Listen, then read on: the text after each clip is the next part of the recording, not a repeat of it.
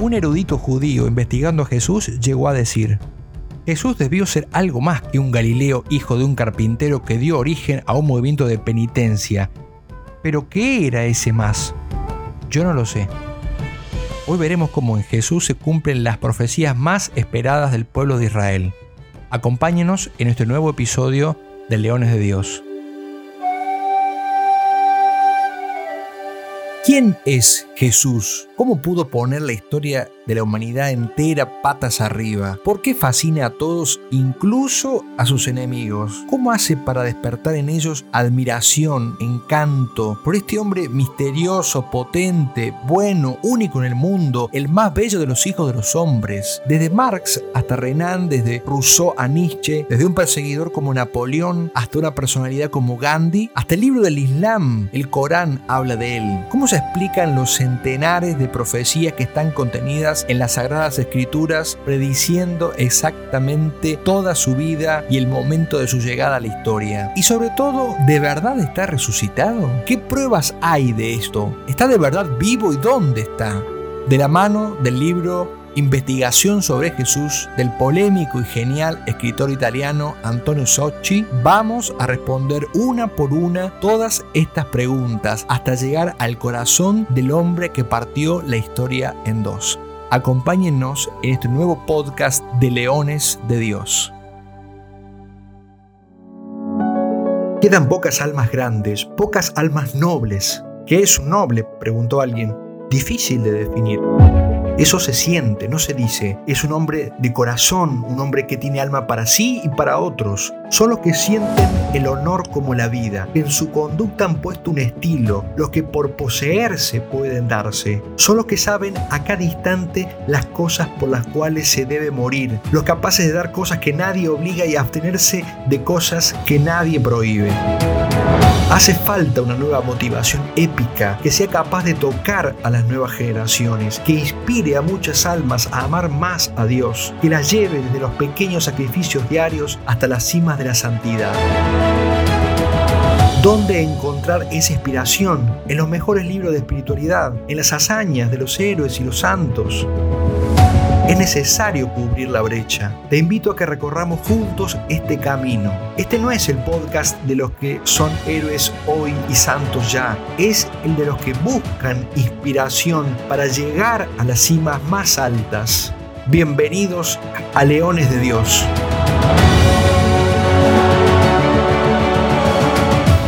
Bienvenidos, queridos todos. Soy el Padre Ariel y esto es el podcast Leones de Dios de Charlas Cat. Y estamos acercándonos ya próximamente, no esta, sino el próximo capítulo, a concluir una etapa del libro que se llama ¿Quién es Jesús? Después empieza una parte que es propiamente más profunda, la investigación sobre Jesús. Ahora estamos viendo quién es, ¿no? La gran pregunta que se haría cualquiera que se encuentra por primera vez ante Jesús, pero no solo el que se encuentra por primera vez, también el que se encuentra ya de hace 20, 30, 40, 50 años y en algún momento dice, para. ¿Quién es Jesús? ¿No? ¿Quién es Jesús? Siempre decimos no solo en abstracto, sino ¿quién es? Y ¿quién es para mí? Son las dos grandísimas preguntas que tenemos que responder. Y por eso propongo que nos sentemos, que nos pongamos cómodos, tomemos papel y lápiz para comenzar la nueva investigación de este día.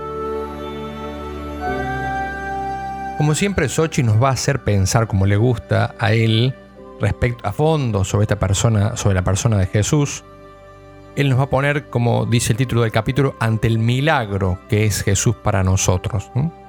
Y esto tiene conexión con la pregunta que al inicio, en el capítulo número 1, en el episodio número 1 sobre la investigación sobre Jesús, hablábamos cuando nos intentábamos responder a la pregunta de Fleu.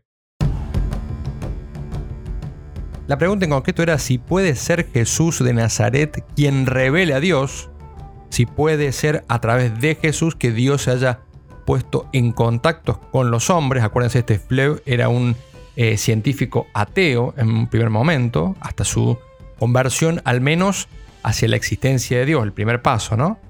Y después se pregunta si puede ser que este Jesús sea el que Dios ha querido para contactarnos. o algo más, si él mismo es Dios hecho hombre. Bueno, eso era el planteo de este científico, que no me acuerdo si era premio Nobel, pero al menos sí muy reconocido en el ambiente científico, y que después, a causa de su conversión, como digo, parcial todavía, recen para que se termine de convertir, recemos, a causa de su conversión, decía, tuvo muchos problemas en el mundo científico, que está predominantemente lleno de personas ateas, ¿no? Y algunos militantes, como el caso, por ejemplo, de Richard Dawkins, que es como paradigma de los científicos ateos militantes.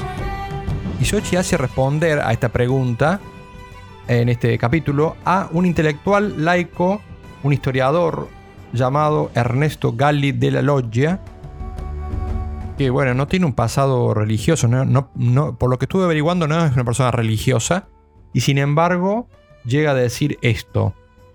Hablando concretamente del episodio de la adúltera perdonada, y que Socci considera como una visión objetiva de Jesús. Dice della Loggia: si Dios existe, si hay una revelación, es imposible que no sea esta. Solo aquí se produce esta conmovedora solidaridad con lo humano. Uno puede no creer, pero todo esto es incomparable.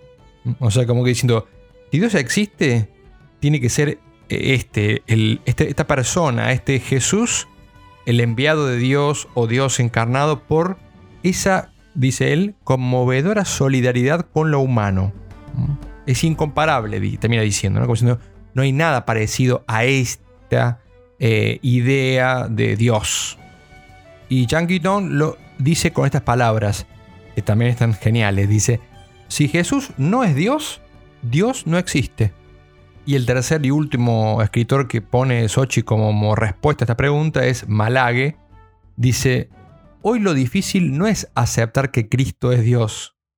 Lo difícil sería aceptar a Dios si no fuera Cristo. ¿Ven?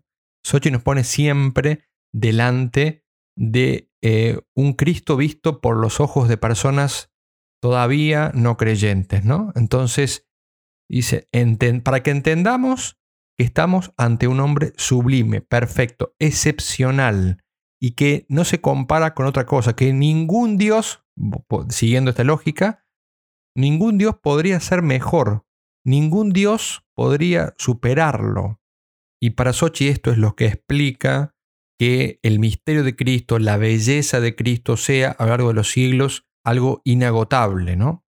Y Socci trae una serie de preguntas que son las que han movido desde el inicio este libro, y es, ¿quién podría imaginar que alguien que se había dejado aniquilar y masacrar podría conquistar el mundo y la historia? ¿Qué hombre puede ganar a través de su propio martirio? ¿A quién se le ocurre, no? ¿Qué paradoja es esta?, dice Socci. ¿Qué absurdo histórico es este? ¿Qué hombre puede conquistarlo todo renunciando a todo? ¿Qué poder invencible puede mostrarse en la tierra después de haber elegido el rechazo total de todo poder humano y terrenal? O sea, ¿cómo poder lograr un poder tan grande habiendo renunciado a todos los poderes de la tierra?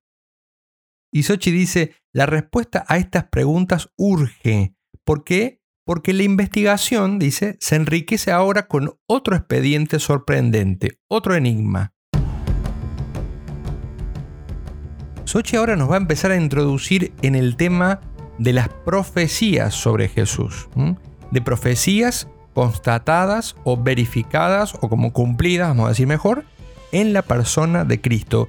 Y esto es el hecho sensacional. Este es, como dice el título, un milagro ante nuestros ojos, ante nosotros. Tenemos que constatar, dice Socci, que se ha cumplido delante nuestro una profecía muy antigua. Podemos como tocar con la mano el cumplimiento histórico de estas profecías en Jesús. Y esto, claro, plantea muchos interrogantes. ¿Por qué? Porque el futuro es una incógnita para el ser humano. Entonces, ¿quién podría haber previsto hace miles de años un fenómeno totalmente imprevisible como el que se da en Cristo? Y ya nos mete Socci nomás en el tema. Y para que entendamos eso nos cuenta de vuelta la historia, o sea, hace 4.000 años, según las antiquísimas escrituras hebreas, un hombre llamado Abraham, que pertenecía a un pueblo que vivía en la zona que está actualmente entre la actual Siria y Turquía, este hombre, Abraham, escuchó una solemne y sorprendente promesa, la famosa promesa a Abraham. Y así lo dice, lo relata en el libro de la Biblia en el Génesis. Dice: el Señor Dios dijo a Abraham: sal de la tierra, de tu familia, de la casa de tu padre, a la tierra que yo te mostraré. Te haré una gran nación, te bendeciré y haré que tu nombre sea glorioso y serás una bendición. En ti serán bendecidas todas las familias de la tierra. Y más adelante dice: entonces el Señor lo condujo fuera y le dijo: mira el cielo y cuenta las estrellas si puedes. Y agregó: así será tu descendencia. Y Abraham creyó a Dios, que se lo tomó o se lo atribuyó como justicia. Y entonces, aunque estamos acostumbrados tal vez al relato de Abraham y a los relatos de la Biblia, Socci siempre nos hace caer en la cuenta, nos hace poner en ojos, decir, bueno, espere. ¿Cómo es posible algo así? Esto es increíble, inverosímil.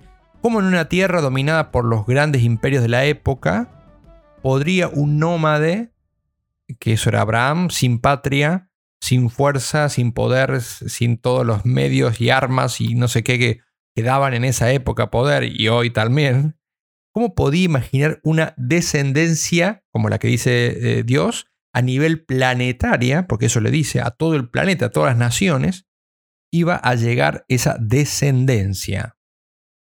Y esta promesa que Dios le hace a Abraham, de alguna manera fue constituyente en el pueblo de Israel, dice Socci, que nace de Abraham ese pueblo y que guardó esta profecía en sus textos sagrados, que creyó en esta profecía durante milenios. Hay que creer durante milenios. Nosotros no creemos a veces algo durante, no digo décadas, sino a veces ni siquiera años.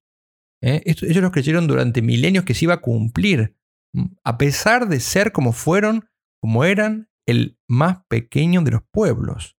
Aparte, un pueblo siempre amenazado, siempre atacado, que había sido aplastado, perseguido por muchos imperios, incluso por momentos exterminado, deportado, esclavizado, pero durante siglos guardó y creyó en esa promesa, que se confirmarían por las profecías mesiánicas, empezando por las, dice Socci, las del profeta Isaías.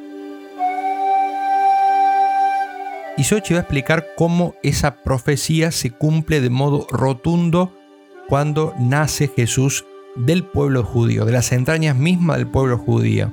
Gracias a él, a Jesús, se cumple esta promesa hecha a Abraham que parecía completamente imposible, inimaginable. No se entendía cómo iba a ocurrir algo así. Y nosotros hoy podemos verlo con nuestros propios ojos, como, insisto, como lo ven muchos otros, incluso no creyentes, pero que captan que algo pasó. Ya veremos más adelante incluso una explicación más detallada de un judío también, un rabino creo que es, que va a explicar cómo este fenómeno de esta promesa, digamos así, de a Abraham se cumple en Cristo. Socci dice: hoy, al comienzo del tercer milenio, aparte del pueblo judío, 2.000 millones de habitantes de la tierra, tantos como cristianos, se declaran hijos de Abraham en la fe, a los que también se podrían sumar, dice, los musulmanes, 1.500 millones, que también se autodenominan hijos de Abraham y que llegaron al monoteísmo de Abraham desde el antiguo paganismo gracias a la expansión del cristianismo, sobre todo durante el Imperio Bizantino, y gracias también a la influencia de los asentamientos cristianos que se extendieron a la zona de Arabia, aunque en ese momento eran, dice Socci, corrientes monofisitas, que era una secta en ese momento, de las que Mahoma recibe, sí, lamentablemente a través de estos y a través no de los evangelios del Nuevo Testamento, sino de unos evangelios apócrifos, un conocimiento parcial y distorsionado del cristianismo, pero lo suficiente como para ser influenciado por esta visión monoteísta de Dios. Por eso Socci dice que no es casualidad que en la Edad Media el Islam fuera considerado como una herejía cristiana por la influencia cristiana que tuvo sobre Mahoma. Y en concreto, Socci habla de 3.500 millones de personas en el planeta que serían hoy considerables hijos de Abraham, o sea, más del 50% de la población mundial total. En la Biblia hebrea se decía que esta profecía tenía que cumplirse con la llegada de un Mesías misterioso enviado de Dios, al cual acudirían todas las naciones, según el profeta Ageo. Isaías también lo llama la luz de las naciones, que va a ser, en boca de Dios, según el profeta, mi salvación hasta los confines de la tierra, hasta los confines de la tierra. O sea, va a llegar a todos lados, a todos los pueblos. Y hay muchas profecías que hablan de este acontecimiento planetario. Dice Isaías: así dice el Señor, he aquí que yo tenderé mi mano a las naciones y a los pueblos levantaré mi bandera. Llevarán a sus hijos en brazos, sus hijas serán llevadas sobre sus hombros, los reyes serán tus guardianes, sus princesas tus enfermeras. O sea, los reyes tus guardianes, las princesas tus enfermeras, como diciendo, así con todo el amor y con toda la atención te voy a tratar, le dice a todos los pueblos. Así va a aparecer Jesús entonces como el enviado, el anunciado desde el amanecer de los tiempos, esperado por todos los siglos, por todos los profetas de Israel. Es Él quien cumple esta profecía, entonces fundamental. Y dice Socci que a pesar de que se ha observado una evasión, como que han eludido o escapado de esta evidencia histórica durante siglos y siglos, buena parte de la teología judía, sin embargo dice que hay en nuestro tiempo, con los ánimos mejor dispuestos, algunos autores judíos que se preguntan por el cumplimiento, por este cumplimiento sorprendente de las profecías en Jesús. Y esto como un hecho meramente histórico, no como una afirmación de fe. Y Socci va a citar a un erudito judío de apellido Lapide, que dice claramente: Jesús de Nazaret se ha convertido en el salvador de los gentiles. Acuérdense siempre, gentiles es todo lo que no era el pueblo judío, o sea, todo el resto de la humanidad, los paganos, podríamos decir, ¿no? Los que no conocían a Dios. Jesús de Nazaret se ha convertido en el salvador de los gentiles. Para eso no hace falta una teología. Los ojos y los oídos me bastan para afirmarlo. Y acá Socci, como le gusta a él, va a citar extensamente a la reflexión de este erudito judío. Dice así: afirmar que Jesús era solo un judío, solo un fariseo, o nada más que un predicador itinerante, sería al menos una arrogancia contraria a la Biblia. Lo que sé con certeza es que la clara tarea misionera que los profetas dieron a Israel, fíjense, o sea que él dice que los profetas habían dado a Israel una tarea misionera, o sea, de llevar a los pueblos al conocimiento de Dios, ¿no? Y sigo leyendo a este erudito judío. Ser una luz para las naciones. No te basta con ser mi siervo para restaurar las tribus de Jacob y traer de vuelta a los perdidos. También te he puesto como luz para las naciones, para que lleves mi salvación hasta los confines de la tierra. Esto es una cita de Isaías 49:6. O sea que Dios le está dando clarísimamente la misión de ser luz para las naciones, hasta los confines de la tierra, todo el mundo. Y sigue diciendo ahora este erudito judío. Dice, esta diaconía católica al servicio de la humanidad, paréntesis, diaconía quiere decir servicio, católico quiere decir universal. Vamos a decir, este servicio universal, esta diaconía católica, de ir y llevar a todos, servir a todos los pueblos para llevarlos a Dios. Esta diaconía católica al servicio de la humanidad, que es el único fundamento de nuestra elección, o sea que Dios los eligió para eso. Dice, es anterior a nuestro nacimiento como pueblo. De hecho, sigue diciendo, desde los primeros comienzos de Israel se le impuso esta obligación misionera cuando se hizo la promesa a su antepasado. Y ahora cita también al Génesis. En ti serán bendecidas todas las naciones de la tierra. Y termina diciendo, todas las naciones, se dice, y esto incluso antes de que existiera el pueblo judío. Esto es lo que Dios le dice a Abraham, antes de que naciera el pueblo judío. Y sigue clarificando su misión, la misión de los judíos, ¿no? Dice, nuestra tarea siempre ha sido llevar a los gentiles al único Dios, no integrarlos en la sinagoga. Interesante, ¿no? Estamos conociendo también de paso lo que piensan los judíos, ¿no? No integrarlos en la sinagoga. Por eso ellos no hacen apostolado como nosotros los católicos o como deberíamos hacer nosotros los católicos. Dice, nuestra misión es monoteizar, no judaizar.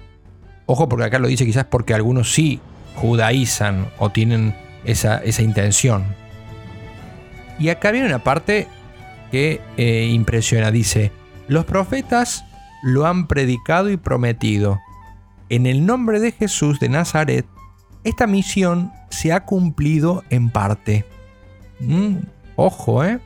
Y sigue diciendo, si el anuncio salvífico del amor de Dios hubiera sido dirigido al universo de las naciones por un filósofo griego o un augur romano, probablemente tendría considerables dificultades para reconocer en él un momento del plan divino de salvación, dado que, por otra parte, este monoteísmo de Occidente se llevó a cabo en nombre de un judío piadoso al que los evangelios dan 13 veces el título de rabino. Puedo y debo reconocer en la historia de sus efectos una parte integrante del plan salvífico de Dios y aceptar la Iglesia de los creyentes como institución de salvación querida por Dios. A ver, traduzco un poquito. Él dice, si hubiera sido un filósofo griego o un augur romano, me hubiera costado reconocer en él un momento del plan de salvación. Pero dice, como viendo cómo el monoteísmo de Occidente se llevó a cabo por un judío piadoso, al que dicen los evangelios llaman rabino, entonces puedo reconocer en la historia de los efectos, o sea, viendo los efectos, una parte integrante del plan salvífico de Dios y aceptar, dice, la Iglesia de los creyentes, o sea, la Iglesia católica, como institución de salvación querida por Dios. Bueno, ven, hasta acá llega un judío de buena voluntad a ver. Y esto lo hace, como le decíamos, en relación a las profecías, a lo que se había dicho que ocurriría. Socci dice que es una página excepcional esta, ¿no? Evidentemente a Socci le encanta y a nosotros también la apologética, es decir, encontrar vestigios y razones y argumentos que sostienen o que corroboran lo que creemos por la fe, ¿no? Y dice que, claro, acá Lapide llega hasta el fondo y reconoce que en este punto, llegado hasta acá, si Cristo y la Iglesia de Cristo es parte del plan salvífico de Dios, si llegamos hasta acá, la pregunta sobre quién es Jesús vuelve a tener centralidad, porque en él se está cumpliendo la profecía que justamente le dio vida a Israel. Israel nace de esa profecía y resulta que, oh casualidad, Jesús está cumpliendo nada más y nada menos que lo más central de la profecía, que es, a los ojos de este judío erudito, ese difundir el monoteísmo, ¿no? Para nosotros es poco, ¿no? Y entonces vuelve a citarlo a Lapide. Dice, por lo tanto, dice este judío, debió ser algo más que un galileo, hijo de carpintero, que dio origen a un movimiento de penitencia. Y se pregunta, ¿qué era ese más? No lo sé. Chan, diríamos nosotros. ¿Qué era ese más? Y sigue diciendo, ¿era un predicador de la salvación? ¿Un hacedor de milagros? ¿Un hombre de Dios? ¿Un heraldo del reino de los cielos? Todo eso era él, según nos parece, considerando hoy las cosas en retrospectiva.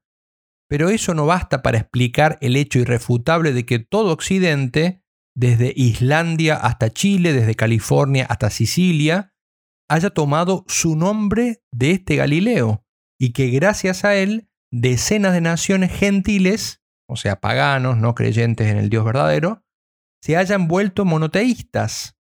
Está muy claro que este Jesús de Nazaret, por los inescrutables caminos de Dios, o sea, por los desconocidos caminos de Dios, se ha convertido en el salvador del mundo gentil, tal como lo anunció el viejo Simeón en el segundo capítulo del Evangelio de Lucas. Jesús se ha convertido en una luz que ilumina a los gentiles y en la gloria del pueblo de Israel que lo engendró. Y acá decimos nosotros, ay, Lapide está cerquita, dale un poquito más. Y Socci dice, claro, que cómo no preguntarnos entonces, dados los efectos, si Jesús no es el Mesías esperado.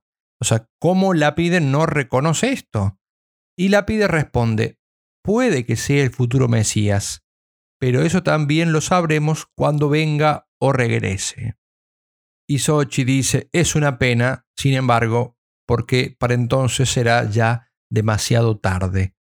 Y entonces nos vuelve a insistir Socci sobre la urgencia de saber ahora quién es Jesús, especialmente si es el esperado, el mensajero. Esto es lo que da sentido a nuestra investigación, que ahora, dice Socci, puede sumergirse de cabeza en otro mar fascinante, el de las profecías mesiánicas. Socci va a empezar ahora, y lo va a terminar en el capítulo siguiente, o en el episodio siguiente, para nosotros, este tema de las profecías mesiánicas, o sea, profecías sobre el Mesías y su cumplimiento. Socci entonces va a abordar una profecía que tiene relación con la que vimos de la promesa hecha a Abraham, que también era una profecía, una promesa, digamos así. Y que dice esta profecía que ahora vamos a ver en este momento, revela de forma sorprendente e inimaginable cómo se iba a establecer el reino de Dios por el Mesías en la tierra. Esta profecía la va a tomar de Daniel, que tiene también siglos de anticipación a Jesús. Y se dio a través de, o tiene que ver con un sueño que tuvo Nabucodonosor en el segundo año de su reinado. Tal vez se acuerden de esta historia que es conocida, de ahí sale la famosa frase de gigante de pie de barros, ¿no? Pero bueno, vamos a tomar una parte de la historia y es esta. El rey contemplaba una enorme estatua de aspecto terrible con cabeza de oro, pecho y brazos de plata, vientres y muslos de bronce, piernas de hierro y pies en parte de hierro y en parte de barro, la famosa. Por eso decía el gigante de pies de barro. Y sigue diciendo Daniel, el profeta, en las escrituras. Mientras estaba mirando, una piedra cayó del monte, pero no por mano de hombre, e hirió los pies de la estatua. Un poco tiempo se hizo añicos todo. El hierro, la arcilla, el bronce, la plata, el oro, todo se pulverizó sin dejar rastro. Mientras que, dice el profeta Daniel, la piedra que había golpeado la estatua se convirtió en una gran montaña que llenó toda la región. Y acá Daniel explica este sueño como la representación de una sucesión de 4 reinados después del actual, en ese momento, que era el de Nabucodonosor. Estaba simbolizado por esa cabeza de oro de ese gigante o de esa estatua.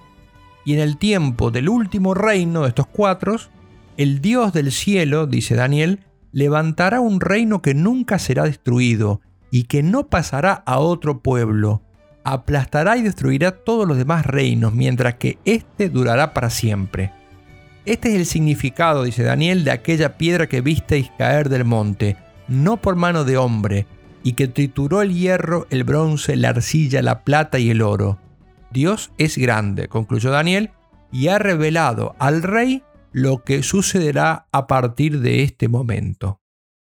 Entonces, la profecía mesiánica que dice que el reino de Dios va a comenzar en la tierra, no con el fragor de las conquistas, o sea, no con una serie de conquistas, podríamos decir así, a través de campañas políticas o grandes guerras o lo que sea, sino por caminos contrarios a las fuerzas de revolución y de dominio terrenales, sino como algo pequeño, algo no de origen humano, lo dice también Daniel, una piedra que cae pero lanzada no por mano humana, que entra en el juego, sí, sin embargo entra así a formar parte de esa realidad humana, en el juego de las fuerzas terrenales, pero casi sin darse cuenta, y termina luego pulverizando poderes que parecían invencibles, ¿no? Gigantes, ¿no? Como el gigante este de la estatua.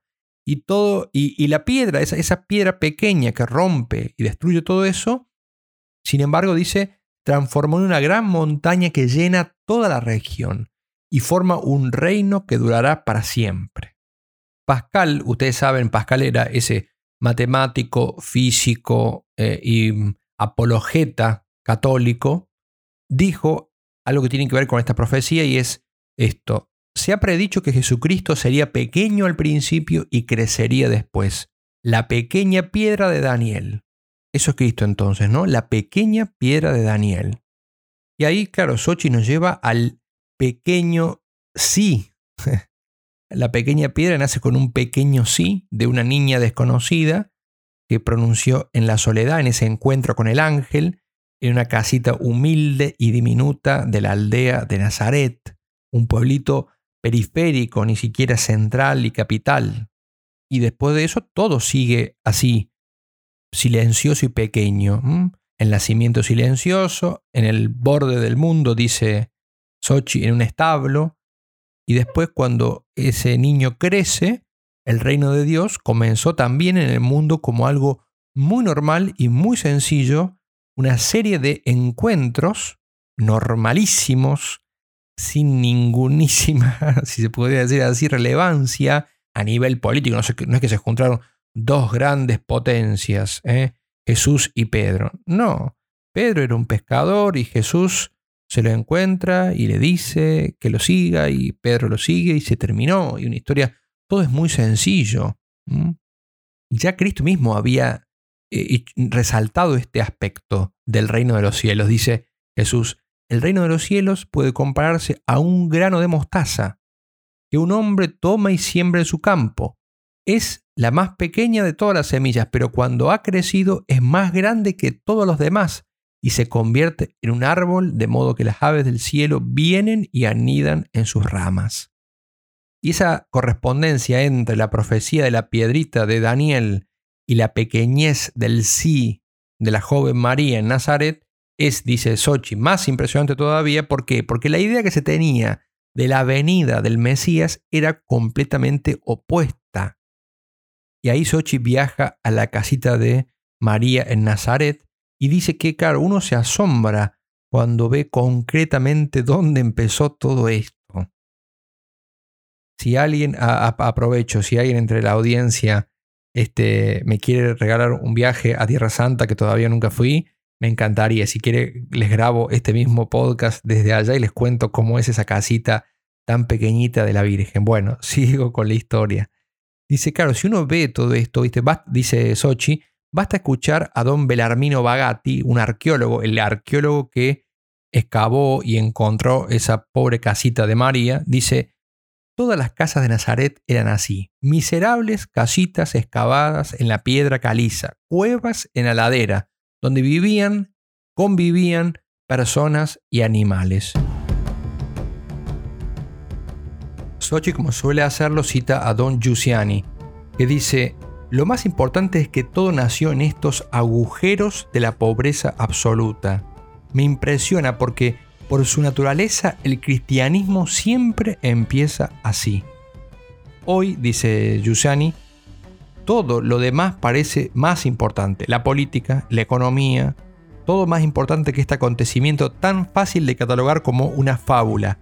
Pero la concreción de ese acontecimiento es tan humana viendo esos lugares que uno no puede volver de Tierra Santa, de Palestina, pensando que eso es una fábula, en absoluto.